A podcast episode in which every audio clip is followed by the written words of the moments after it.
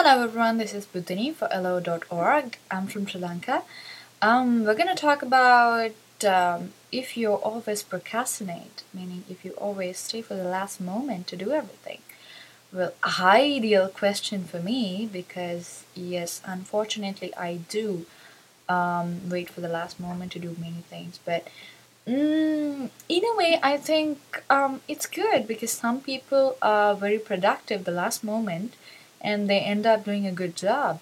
I'm talking about reports and exams and all that, but well, it's best that you do not stay for the last moment um, because, in case you feel that you need more time to be uh, perfect, um, yeah, it might be a problem. Anyways, uh, the advice is that you do not wait for the last moment and be very organized. How, how are you? Are you like me um, or are you much better than me?